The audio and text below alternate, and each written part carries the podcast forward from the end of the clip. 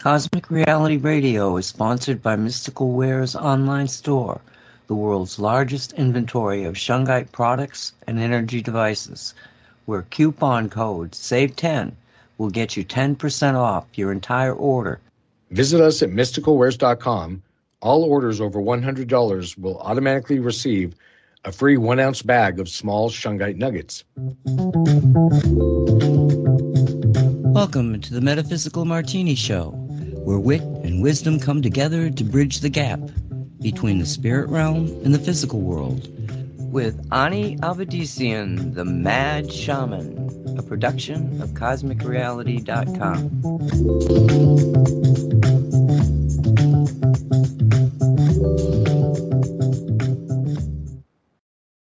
Hello, everyone. I'm Ani Avedissian. Welcome to Metaphysical Martini three parts spirit, one part rational mind. Add two drops of optimism, give it all a good hard shake and pour. Dress it with the olives of grace and empathy. Sit back, sip slowly, and contemplate the wonder of cosmic co creation. And a hearty hello to everyone out there. Hello, hello, hello. Thanks for joining me for yet another round of cocktails on this week's Metaphysical Martini, the show that tries to sort out what's true, what's woo, and what gets flushed down the loo. In today's, Ireland wants to put people in prison for disagreeing with Big Brother's official narration.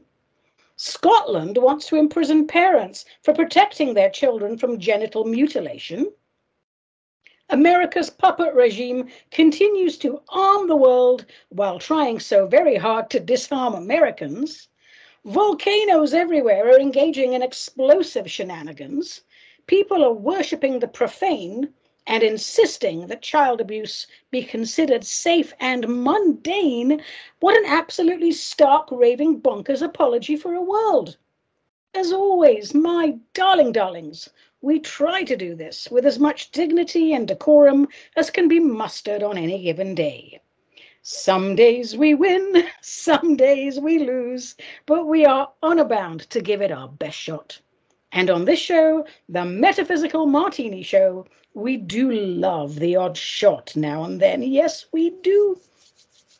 In fact, she says, salivating and rubbing her hands, let me take a sip of today's drinky poo and see if it's a winner or a sinner. Hold on there, darlings, don't go away. Sipping is happening. Hmm. Hmm. Hmm.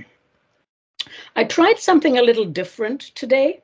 Um, I'm actually drinking wine today instead of a spirit based cocktail. And I really thought the tannins might be a little too drying today, but this is aged very well for such a for such a young wine, and we'll talk more about that later uh, towards the end of the show. Mm, very nice indeed. If you're joining us for the very first time, a warm welcome to you. Be advised, this show is politically incorrect so as not to erode the intellect. Martini heads, we are the stealth warriors of the Matrix. We know how the world works. We know who runs it. We know why and how. And we are dedicated to the destruction of the machinery of deep state ideology. We are committed to the restoration of the American Republic, huzzah, we honor her sacred purpose in this world, and we brook no threat to her sovereignty. We believe in common sense, common decency, and common courtesy because we're common folk. Martini heads, we come from all walks of life, but we have this one thing in common. We are sovereign free thinkers. We don't need government propaganda to tell us how to live our lives because we already know how to live our lives. Life is about liberty and the pursuit of happiness. If you're okay with that, welcome aboard. If you're not, well, darlings, proceed as you see fit. But I take no responsibility for any mental anguish you may suffer. So let's do a little test to see if this show is for you. A man has a penis. And a woman has a vagina. Now, if that upsets you, do yourself a favor and press the mute button. For everyone else, let's get on with the show. And I have been asked, is there a new format for 2024? Um, yes and no. So here's the format for 2024. We will always continue with Quack, questions, answers, and comments, because that's the meat of our show. That's the reason we started Metaphysical Martini, to give voice to the frustrated, spirit centered patriots out there. We'll always have a silly poem or two. The sillier the better, and the best ones are written by yours truly, of course. Then we have a new segment called Awesome American Civics, which has been very popular. Thank you for all the letters saying how much you enjoy that. If we have time, we will do weird and wacky tidbits from the anus of history, and we will always end with the favorite, my favorite part of the show, the cocktail or alcoholic beverage of the day. Because, darlings, darlings, metaphysical martini is where the Holy Spirit meets top shelf distilled spirits, and what a divine combination that is. So let's start, as we almost always do, with a quack questions, answers, and comments. If you would like to share the musings of your magnificent minds with martini heads across the known universe, send your emails to me, Ani at aniavedissian.com, or via snail mail to Cosmic Ani, P.O. Box 714, Wilsonville, Oregon 97070, USA. And please remember to let me know if and how you wish to be identified, or I shall refer to you as omit personal details. So let's shake up the fishbowl of perpetual perplexity and see what pops out. Shaky, shaky, ah, shaky, shaky. Give them all a bit of a shufty. Our first missive is from Judy. Judy is from Denver, Colorado. And Judy writes Dear Ani, I know most people are having a rough ride, but I am in my glory and enjoying watching the corrupt actors and politicians squirm as they disassociate themselves from the Epstein logs. I chuckle as I see the guilty scream that Trump will hold people accountable for their crimes, up to and including execution by the military. Don't these people realize they are admitting their guilt? They are terrified. Look at them. As for the new French Prime Minister, have you seen the look of sheer terror in his eyes? Ah, the world can sort itself out as it pleases, says Judy. I'll be warm and snug in my cabin drinking hot coffee and singing hallelujah. well, I'll be doing the same, not in your cabin, though, um, in mine. Thank you, Judy. I must confess I too am having a bit of a giggle at the people, you know, scrambling to disassociate themselves from their past. Oh, no, it wasn't me. I was never at Epstein Island. Oh, no, that picture has been photoshopped. Oh, and, you know, I have to agree about the French PM, Gabriel Attal. Attal, Attal. Hmm, that is a familiar name. I should look into that. Little bells are ringing. Anyway, Mr. Attal does have that deer in the headlights look about him, doesn't he? Probably because he knows he'll end up being the scapegoat, but you know, what can he do? He's taken the devil's money, and now his blood is forfeit. That's how it works when you work with the dark side. He's pretty much toast but he's French toast, and that's much tastier than plain American toast. So keep drinking your coffee, Judy, because the show has only just begun. Now, I've had quite a few letters and emails from people this week and in previous weeks talking about mental health issues, in particular about toxic relationships how horribly people are treating one another today. So, you know, perhaps I can bundle up those letters and cover the subject in greater depth than I normally would on this show. As I read your concerns, the majority revolve around behavior that we would call narcissistic um, and gaslighting. And they're two separate things, although there is, you know, bleed over.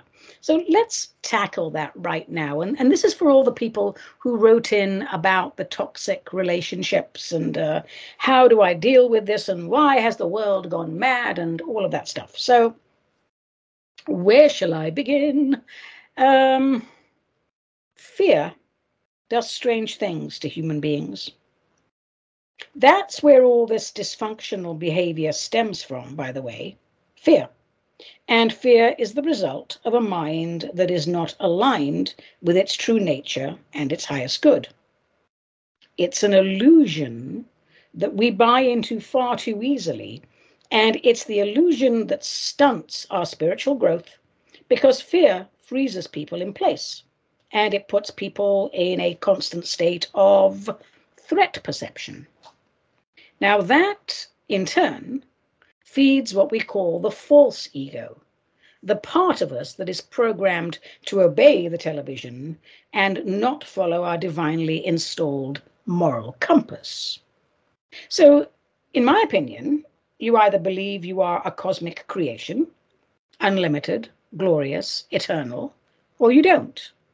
And if you don't, if you don't own your cosmic nature, you will always fall prey to mind manipulation.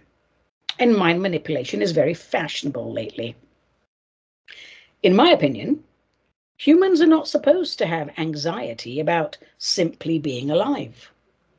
It's supposed to be an exciting adventure, you know, life, woohoo. The vibration of fear is not what we think it is. So let me see if I can explain this, even though I've been tasting wine all afternoon. Um, let me see if I can explain this in a sensible way. Being frozen in place serves no purpose. You freeze, you can't move. When you can't move, you are a target. You are a victim. And a victim mentality as we have discussed so many times on this show, is something we should avoid cultivating at all costs. The vibration that we call fear was originally designed as a survival aid, a heightened state of awareness. So, caveman goes for a walk, going for a walk, caveman, right? Beginning of human life on this planet, or as far as we know. He sees a giant beast looking at him. And in that moment, Caveman has to make a decision pertinent to his survival. His adrenals kick in, his heart races, and he might sweat a bit. But while his heart races, things around him seem to be slowing down, not speeding up, and his senses are sharp, they are heightened. He makes the decision to outrun the beast and he makes it safely back to his cave, and he pants. he regulates his breathing. And when he's all settled, and his breathing and his aura are settled, he can tell his caveman homies what happened. If he chose to freeze in fear instead of running home, he'd be dead. It's important that we understand this because we have no reason to be afraid of anything. Our original divine software, it was designed to help us make sensible decisions when a threat was perceived. When the spirit inhabits the human, the mind is aligned with spirit and the mind guides the body. Fear has no place in an aligned being because it has nowhere to land, nowhere to take root. And yet, and yet, we live on a planet populated by feeble minded, fearful people who do and say hateful things. And this is because they hate themselves. They won't accept this, of course, because people who hate themselves are too frightened to do any internal work. They are too frightened to look at themselves. And if you can't have a functional relationship with your own self, every relationship you have with others will be dysfunctional. That's the root of it all. Fear of exploring the game of life, fear of making a mistake, fear of being disenfranchised, fear of being disliked, fear of being ridiculed, fear of being held accountable, fear of fear, and ultimately fear of your own magnificent cosmic nature. What a waste of an incarnation. And billions of toxic relationships feeding the beast instead of expanding divine consciousness. So we have billions of people walking around not being themselves, acting out some other version of themselves, because they feel that version of themselves can better protect them from this big bad world that we have co created. And I can't even begin to tell you how messed up that sounds to a sane and centered mind. So, no wonder we have so many mental health issues because people are afraid to be themselves. They have abdicated their God given sovereignty. How bizarre! How terribly odd to be disassociated from one's own self. Today, I'm going to address the conditions we call narcissism and gaslighting because your letters reflect those behaviors. Letters like, Dear Ani, my husband is a toxic narcissist. Dear Ani, my boyfriend swept me off my feet, but once we moved in together, his personality changed. Dear Ani, my wife belittles me at every opportunity. Dear Ani, dear Ani, dear Ani. So let's have a little 101 level chat about these conditions, shall we? There is a difference between narcissism and gaslighting. A narcissist pretty much replaces their own true self with an alternate persona. And they tend to be highly conceited, totally self absorbed, and a real pain in the ass. A gaslighter, in my opinion, is a much darker affair. Gaslighting is a form of persistent manipulation. It is a form of brainwashing that has one goal to make the victim doubt themselves. If you want a primo example of this, watch the movie Gaslighting by Alfred Hitchcock, because you know that's where the term came from. It was uh, 1938, chap called Patrick Hamilton. He wrote a play known in America as Angel Street. Later on, the play was made into a movie by that king of suspense, Alfred Hitchcock, and the movie was titled Gaslight. And the main plot is that a manipulative husband tries to make his wife think she's losing her mind by making subtle changes in the environment, including slowly and steadily dimming the flame on a gas lamp.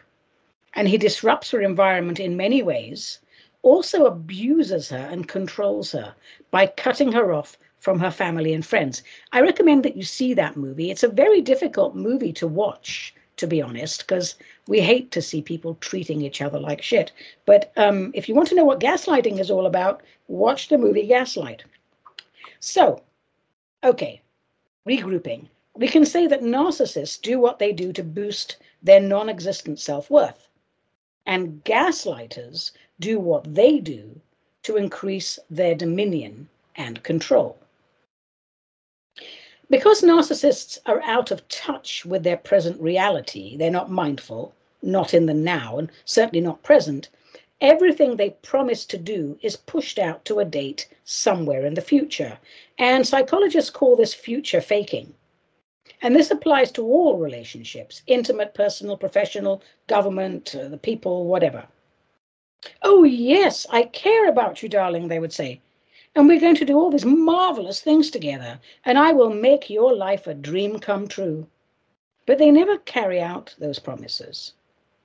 It's never the right time, or the circumstances aren't quite right.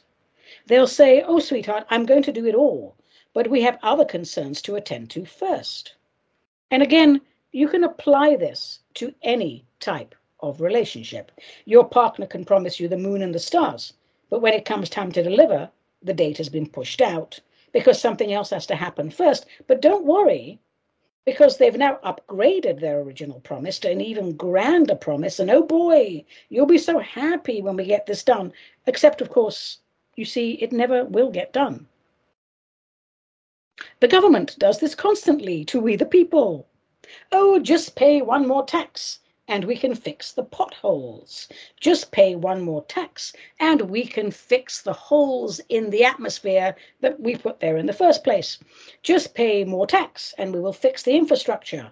But it won't get done because the money is being laundered out of the country and into the pockets of the compromised and the corrupt.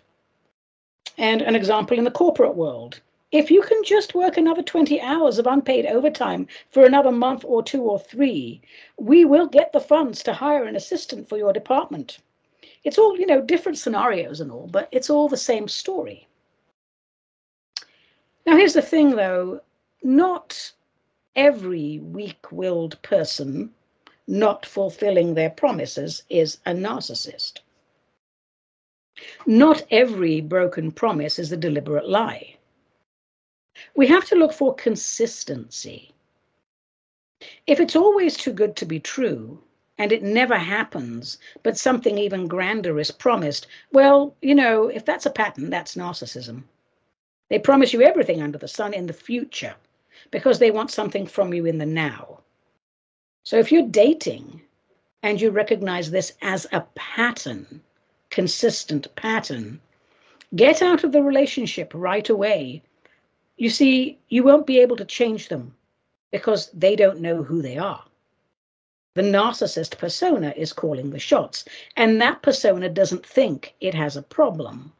And they will never fulfill any of the promises, but will do everything they can to convince you that they will. They will pretend to be invested in the relationship. They will find your weakness and they will feed it. You might ask, um, since the behavior is obviously a red flag and easy to spot, why do people fall for it? Oh, darlings, look around you. You know, I mean, they will hook you and they will keep sharpening the hook. Because if someone is desperate for a relationship, so desperate that they're willing to be abused for the sake of not being alone, well, there we go. A narcissist will pick up on that and feed the very weakest part of you. Someone once described narcissism as insecurity coupled with callousness. I like that. That about sums it up. Now, some people are born hot wired for dysfunction. I'll understand that. I do. I get that. But it can be overcome. And some people, most people don't have the emotional maturity to overcome trauma or early childhood experiences. There are many forms of abuse. If you praise your child too much and not correct his or her mistakes, that's abuse. And many narcissists are men, and sometimes women, who have never been guided properly by parents or guardians.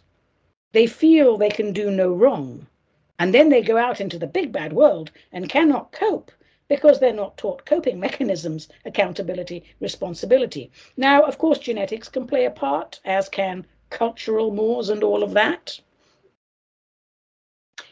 The question we ask ourselves is Do narcissists know what they're doing? I think some do, and I think some don't.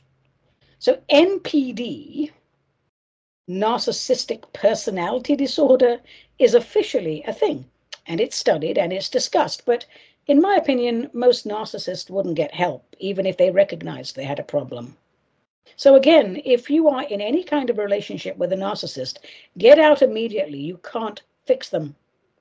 Living with someone you can never trust, someone who will never be accountable even when confronted, someone who will never apologize unless it serves them in the short term, that's not functional, that's not healthy. So, honor your boundaries. Honor your sovereign self. Honor your intuition.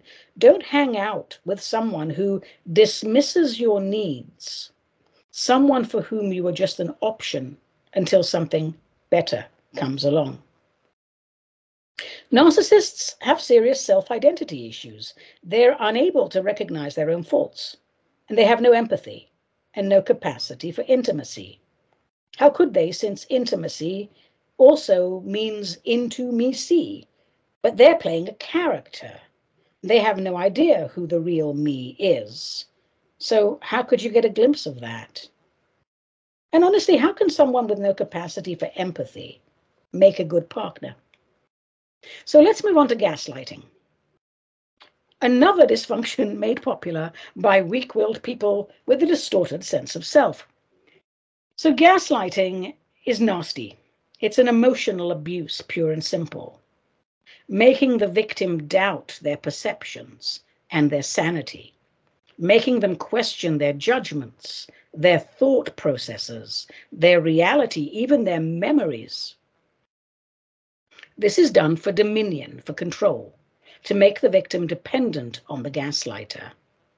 A gaslighter will convince the victim that they are to blame for the terrible things that are being done to them. And this is done slowly, over an extended period of time, like the frog in the slow boiling water. And once the gas lighted has figured it out, um, the water's too hot and it's generally too late damage has been done. So gaslighters tend to be habitual, pathological liars. And they do exhibit narcissistic tendencies. They don't have any accountability. They don't back down from their stories, even if you shove the proof in their faces. They will still deny it and convince you that you made it up, that you are the liar, rather like the current puppet administration does. And even though it's an obvious lie and a blatant distortion, some gaslighters are very convincing, and they can make you second guess yourself. They will spread rumors about you, pretending to be worried about you, while telling your friends how unstable you are, how crazy you are, and how your behavior has changed recently. It is a very deep and dark dysfunction. And they will also lie to you about what others have said about you. So you confront them, and they will do whatever they can to distract you. They may answer your question with another question instead of addressing the issue. And they do that to break your train of thought in the same way as television does with breaking news. And they will minimize your thoughts and your feelings because this gives them power over you. They're also very good at playing the shift the blame game. No matter what the conversation, it's always your fault. Because they will never, ever, ever admit any wrongdoing. And if their chosen victim has a poor sense of self and therefore needs validation from another person from outside, they will end up feeling unheard and unimportant and the people who feel unheard and unimportant aren't very good at moving away from dysfunctional relationships, even if it's the dysfunctional relationship that is causing the dysfunction in the first place. People, we're all seriously messed up on this planet, really. No matter what words the gaslighter uses, even if on the odd occasion the words appear kind and loving, you can be sure they're not authentic. All they want is for you to stop calling them on their abuse. Gaslighters are very sick individuals who attract nasty little parasitic bugs that stick to them and feed off them. And some of these entities are what I call low level demon type energies, hive mind bloodsuckers. So let me recap as best I can if someone makes a habit of making you doubt your feelings, your perceptions, your memories, your reality, and minimizes your importance, step away, step away, and stay away. If someone makes you feel as though you have to walk on eggshells, step away, step away, and stay away. If they want to separate you from your tribe, to make you feel alone and powerless, step away, step away, and stay away. If anyone makes you feel inadequate to the point of insanity, for heaven's sake, people, step away and stay away. So that's my little mini dissertation there on some of the mental health issues that we are suffering. I'm not also going to get into the fact that so many people have taken this biological weapon that they call a vaccine that literally builds a chain work of low level demonic parasites inside of them that is designed to completely cut you off from your divine connection, it just is going to exacerbate all of these mental health uh, problems. Plus, people are crazy right now. They they're upset. They don't know what's going on. They don't know why they don't know. They don't know what they understand, what they don't understand. They don't know who to believe. I don't know who to believe anymore. But you know, I'm centered and I'm sane as far as I know. Look around you and make sure that the people that you're hanging out with are people who support your growth. Never ever be so thirsty for company that you have to drink from a poison cup. Alrighty, I think that needs a kazoo. And a little sip of my drinky poo. Mmm. Mmm, mmm, mmm. That is quite nice, actually. The more it's sort of airing, it's really nice. Kazoo and drinky poo, they rhyme. I'm going to have to write a poem about that. All right, moving on, moving on. Let's take another question. And this is from Lewis in Harrogate, UK, one of my favorite towns. And Lewis says, My question is about 9 11. How could so many people be involved in such an event and not spill the beans? Lewis, that is an excellent question. I hope I have an excellent answer. If the people at the very top control the purse strings and they are organized, efficient, and believe in their mission, it doesn't take a great many people to get things done, even world altering events like 9 11. The people at the top of the deep state ladder own all the banks. They can pay for the very best mercenaries, and they can pay to have them killed after they've done what they needed to get done. They have money, lots of money. They own most of the CIA, Mossad, MI6, and they have cells in many other government and security agencies across the globe. It takes time to set up the perfect fake invasion because it takes time to set your players in place. Some of the drilling for the Twin Towers explosions was done years ago, with the final drilling for the squibs being done under the guise of air conditioning or elevator shaft repair or some such thing. Nothing you say can convince me that airplanes crashed into the Twin Towers, no matter how much CGI you use.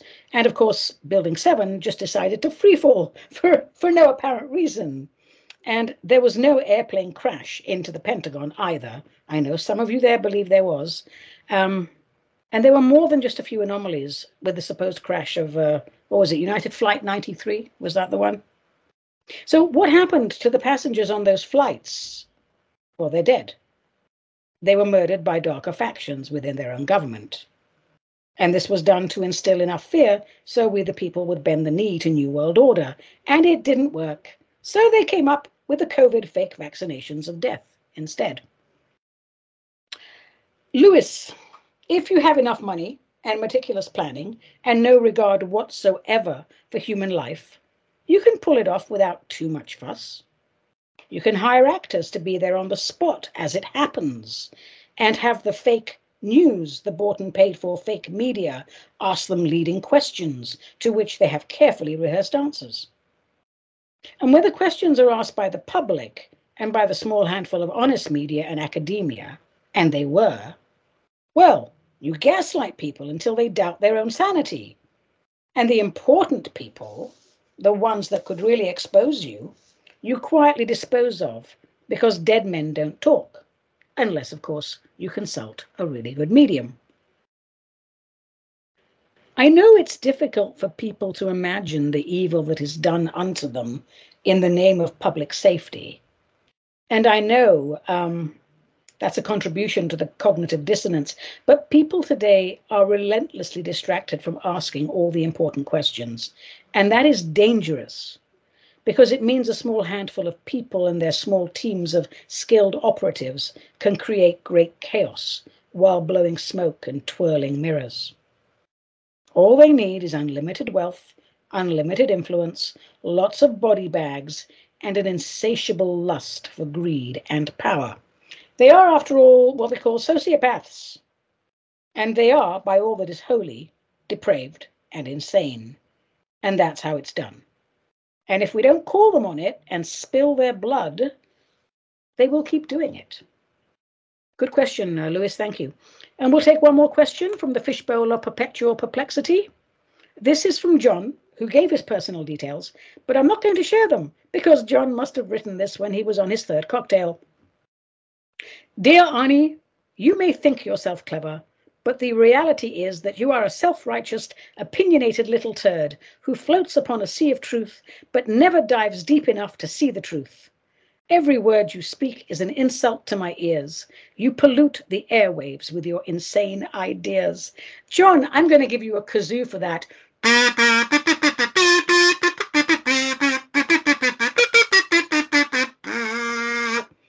John, darling, no one gives a fiddler's fart about your opinion. I picked your letter because it amused me. You don't have enough lung capacity for my deep dive, sweetheart. So do us all a favor and stay in the shallows. Clearly, this show is out of your depth. And if you drown out here, no one is going to bother to rescue you. So have a great life, you big twit. And thanks for the laugh break. Ah, I do get letters from that from time to time, and I just, you know, thought I'd share it with you. Okay, what is it time for now? It's time for a little pat of poetry. Darlings, after a hard day shamaning, I like nothing better than coming home, putting my feet up, having a nice cup of tea or a small drinky poo, and writing really bad, but occasionally brilliant non peer reviewed poetry. And it is non peer review because, let's be honest, my poems stand alone in a sea of weirdness and have no equal. So I wrote this one last night after a glass of wine and after the Iowa caucus, and it's called I wrote this poem last night after a glass of wine after the Iowa caucus. So here we go. Huzzah for the Iowa caucus! It showed that we patriots are focused. Let the globalists rattle their sabers and pretend they are such good neighbors. We know the truth from the west coast to Duluth. We're tossing our red pills like cabers. Huzzah for the counties in red Many globalist tears will be shed. They call us cattle and vermin while they ponce around wearing velvet and ermine. But how far will they fall since we are no longer enthralled and we know for sure nothing can stop what's coming? I might have to work on the ending of that a little bit when I've not had wine, but all I have to say is how lovely it was yesterday out and about to see so many Trump and MAGA hats and sweatshirts in town. Despite the weather, and it is icy and dicey right now in my part of the Pacific Northwest.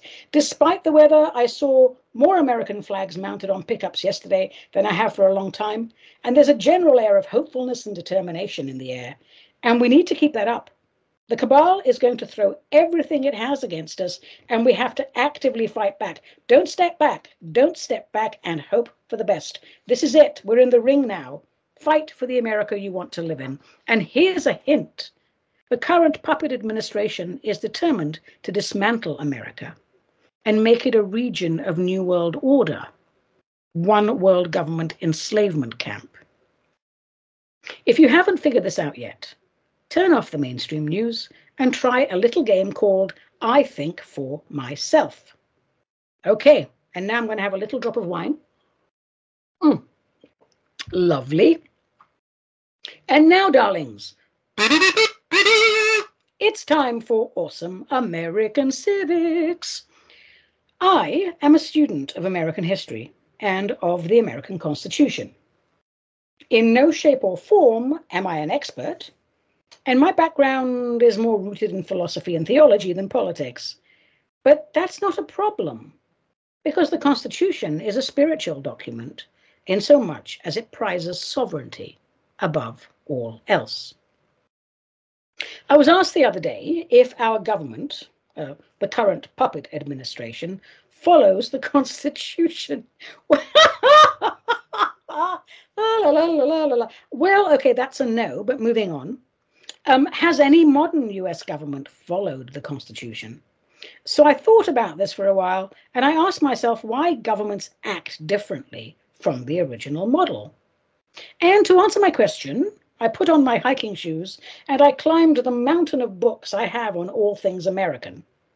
And I came across this chapter written um, in the book The Practical Guide to the US Constitution by Mr. Tom McHale a book I highly recommend to all Constitution newbies. So the following passage is taken directly from his most excellent and amusing book. So here we go. You may have noticed that the government looks and acts a little differently today than what the original rulebook implied. So, what we're trying to find out here is how, if we stuck to the original constitution, what would be different? Okay, so the government would be smaller, it would be a lot smaller. If the founders knew that the government today would represent 17% of our national workforce, we'd likely already be finished with the second American Revolution and there would be no career politicians. We wouldn't be listening to daily sound bites from career politicians who have been in office 20 or 30 years. Our first president refused to serve without term limiting himself. And Thomas Jefferson wrote, I apprehend that the total abandonment of the principle of rotation in the offices of president and senator will end in abuse. But my confidence is that there will be a long time of virtue and good sense enough in our countrymen to correct abuses. So politics was never meant to be a career. We would have fewer laws and rules. And I would say a lot more accountability. With nothing else better to do, Congress continues to pass new laws, and government agency employees spend all their time dreaming up new policies, preventing people and entities from doing things. Have you ever known Congress to remove laws from the books in any meaningful way? And what point is the weight of US code going to collapse the Earth's crust? the founder's view was the opposite there was little proactive restriction. But if you did things that negatively affected other people or property, you were held accountable for your actions. What else? Well, state governments would be where all the action is. I think we're going to get back to that. Um, in a proper America. We're going to get back to that. But continuing on from what Tom is writing here, state governments would be more robust and involved. Like the governor of Texas protecting his border because the federal government isn't. So from day one, the high level plan was for the federal government to worry about a couple of big concepts like national security, international relations, trade, and resolving disputes among the states. The state government was where the action was intended to be as far as the intersection with our daily lives. What else? We'd be more responsible for ourselves and our families. This resonates deeply. I'm sorry, Mr. McHale, for editorializing, but I can't help myself. This resonates deeply with us. Tom writes while certainly related to the idea of fewer rules and more accountability, an underlying assumption in the design of our society was that we'd take care of ourselves and not rely on the government to provide for us or solve our problems. If we want to eat, we work. If we want to retire, we save money. If we want a bigger house or a nicer car, we figure out how to move into a higher paying job. If we want to have children, we assume responsibility for their care. While the founders discussed at great length the idea of temporary welfare for hardship, they assumed that families and churches would shoulder most of the burden of caring for those in need, and the government would step in in a far more limited manner. What else? We'd be hard pressed to find a massive federal agency Federal agencies would either not exist, huzzah, or would have a very narrow scope. If you think about it, nearly every federal and state agency violates the entire underlying concept of separation of powers. They make rules like a legislature. And while technically their policies are not laws, we must abide by them. They execute those rules just like the executive branch implements and manages laws made by Congress. And they prosecute and adjudicate rule violations on their own.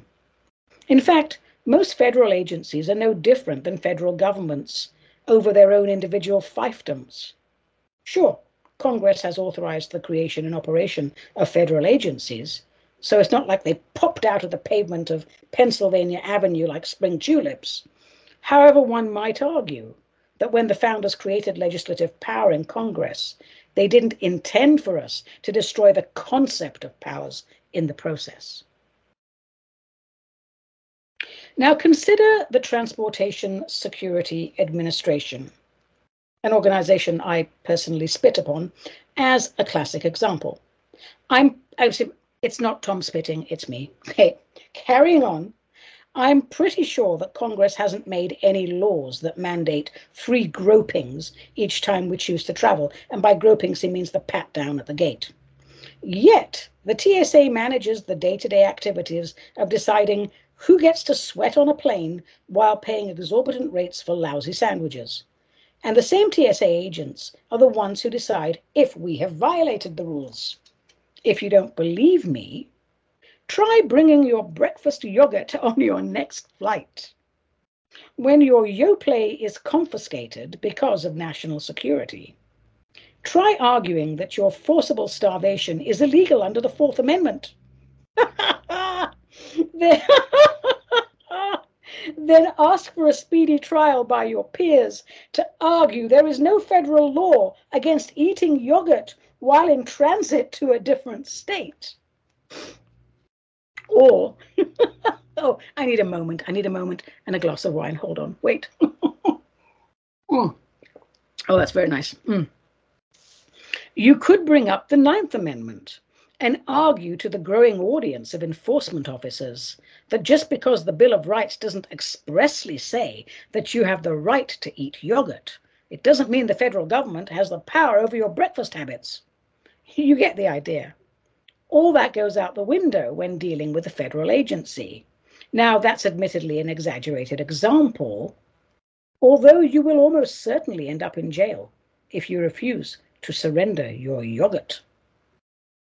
There would be lots of other differences, and these are the more obvious ones. In summary, we may have experienced just a bit of government bloat over the last few years. Now, how much has the government grown? since the Constitution went into action. 1792, the total federal government spending was $5.1 million. In 2017, it was 4,062 trillion.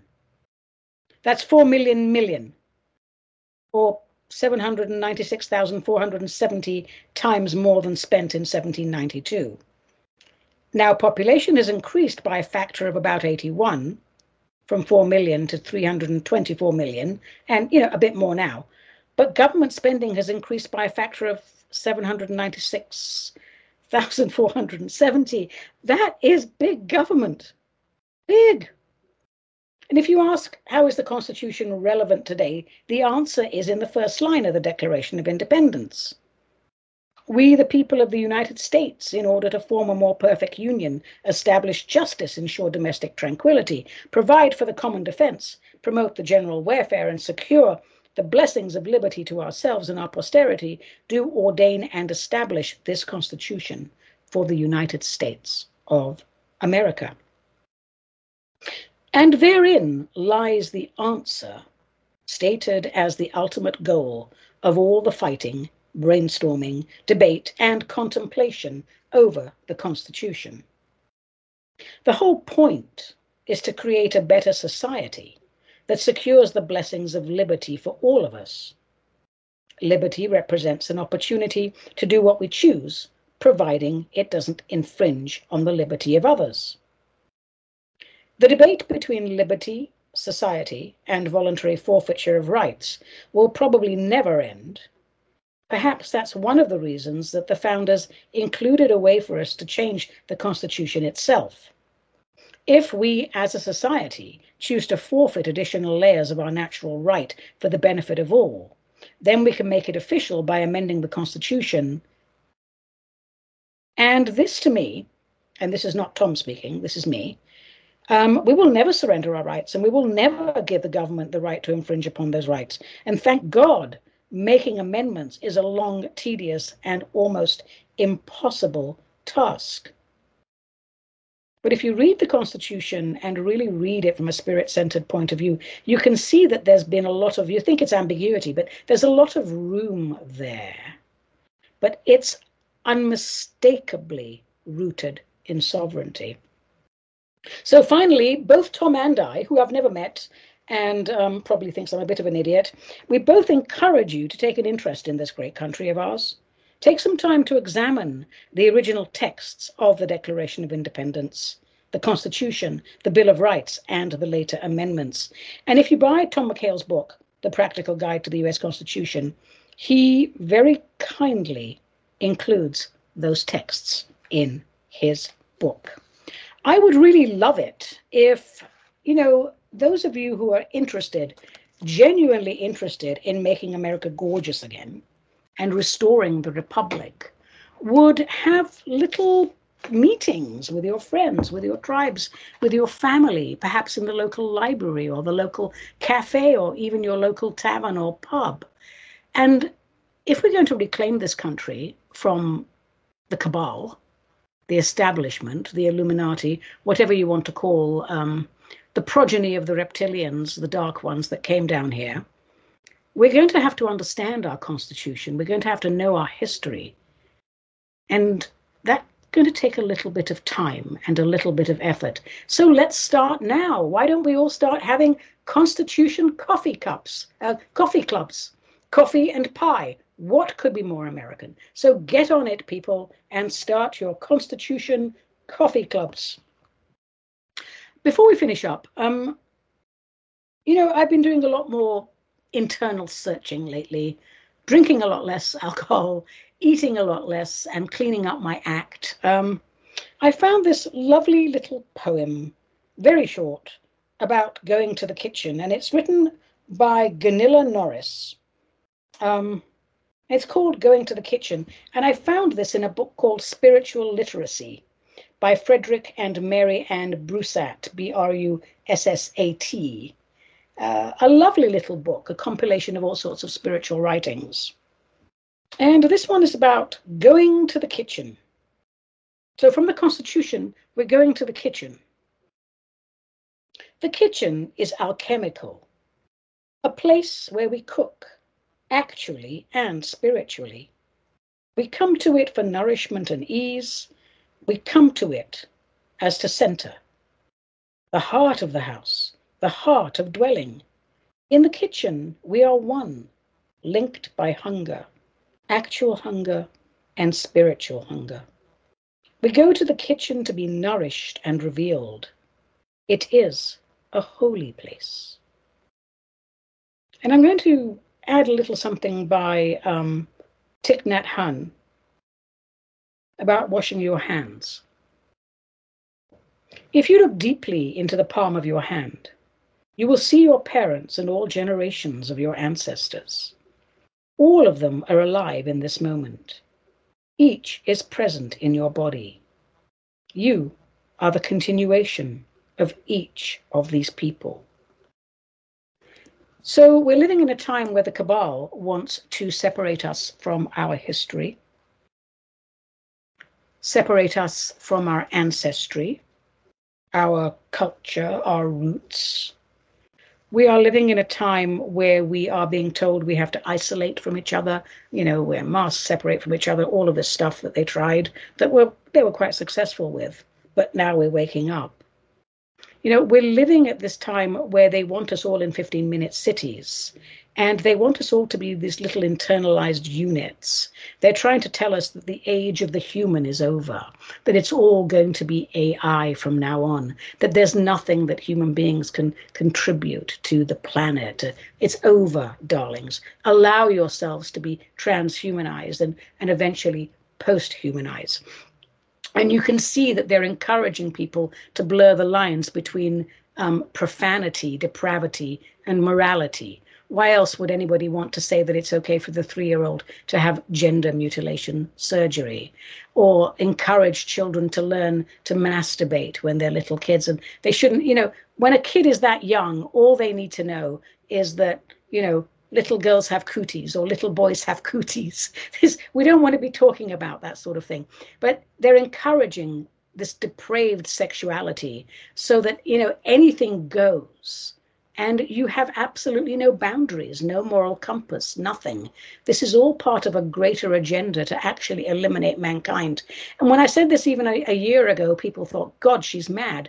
I think a great many of you now have realized that I'm very far from mad. I'm somebody who was not an important person, but I spent many years working for government agencies, um, and they weren't good places to work, and I didn't work necessarily. I say some were benevolent, most were malevolent. I'm somebody who knows the agenda firsthand, and I'm very happy that it's come to this ridiculous, chaotic place where we wake up and we go, What the hell today? Because that's what it's going to take to wake people up, I guess. That's what it's going to take for all the pieces to fall into place. And it's coming to everybody's front door. No one does anything for anybody else, do they? It's if it comes to your front door, that's when you're going to do something about it. So please make no mistake.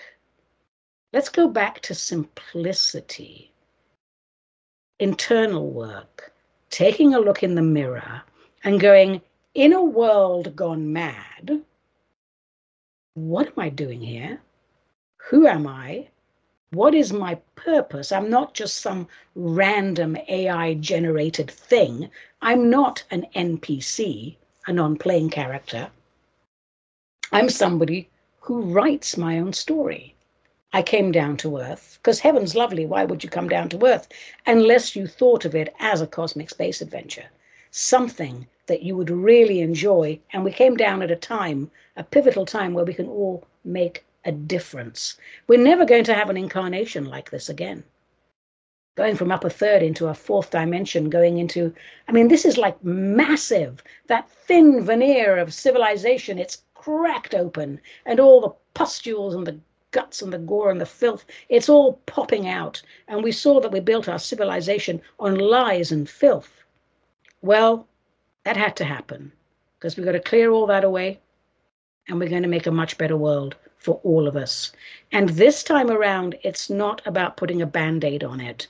This time, it's major surgery, clean it all up, sew it up, put it away. We are building on foundations of equity, spirit censored common sense, spirit centered common sense. Hmm. My darlings, are we coming near the end? We are. Oh my God, that's it for today. Wait, don't go away because I have not finished my drink. Hold on. Mm. Lucky I didn't pour myself a big one today. I have now finished my drink, and that always means the end of the show. I hope you enjoyed listening in as much as I enjoyed recording it because I had a blast. And a big thanks, as always, to Mystical Wares in Mount Vernon, Washington, for making intergalactic distribution of this show possible. If you can't make it to their bricks and mortar location, go to their website without hesitation. mysticalwares.com online or on location, you'll be sure to give them a standing ovation. And today's real cocktail was actually a glass of wine, a Cabernet Sauvignon to be exact. My partner and I subscribed to a BBC Maestro series of classes on various subjects, and one of them was on wine, and it was excellent.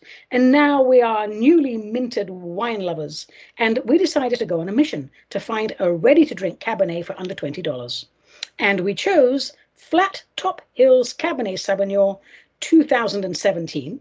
It's a California wine it's part of the Mondavi winemaking family. And I have to say, even though it's what, five years old, it's quite soft. Strawberry, jasmine, violet. Listen to me sounding like a wine expert. But it's lovely. It's a lovely, rich flavor. Um, and it's under 20 bucks. It's fruity, it's spicy, it's got berry. It's just, I want another glass. It's delicious and it's lovely with hamburgers. Now, Remember, folks, alcoholic beverages are great if they are an occasional treat. If you use top shelf ingredients and take the art of mixology and wine pairing seriously, one drink is all you need. I am Ani, mad as the day is long Avedissian, sharing my brilliance and my bullshit with you all one podcast at a time. Metaphysical Martini is a production of Cosmic Reality Radio, to whom we are most grateful. Until we meet again, my darlings, I'm a little bit tiddly. Do whatever you can to help make America gorgeous again. And it all starts by letting the spirit inhabit the human.